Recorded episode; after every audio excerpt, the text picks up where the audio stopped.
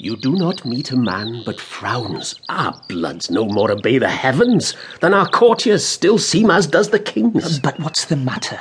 His daughter, and the Arab's kingdom, whom he purposed to his wife's sole son, a widow that late he married, hath referred herself unto a poor but worthy gentleman.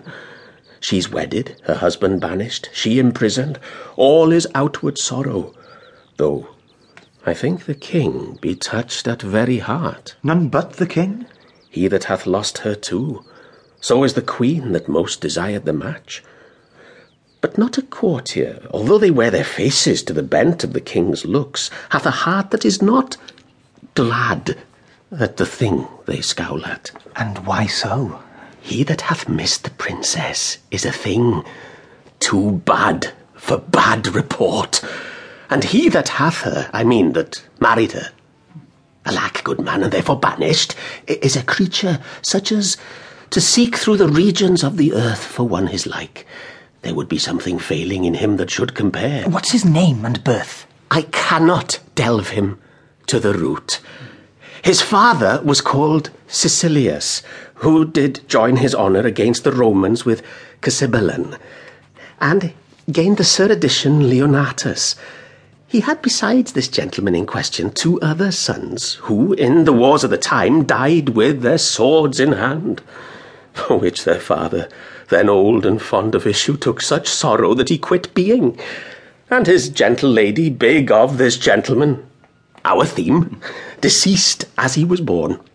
Our king, he takes the babe to his protection, calls him Posthumus Leonatus, breeds him, and makes him of his bedchamber, puts to him all the learnings that his time could make him the receiver of, which he took, as we do air fast as 'twas ministered, and in spring became a harvest, lived in court, which rare it is to do, most praised, most loved.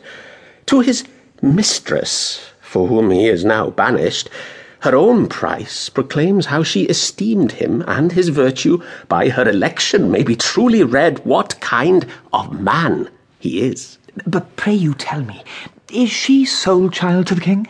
His only child.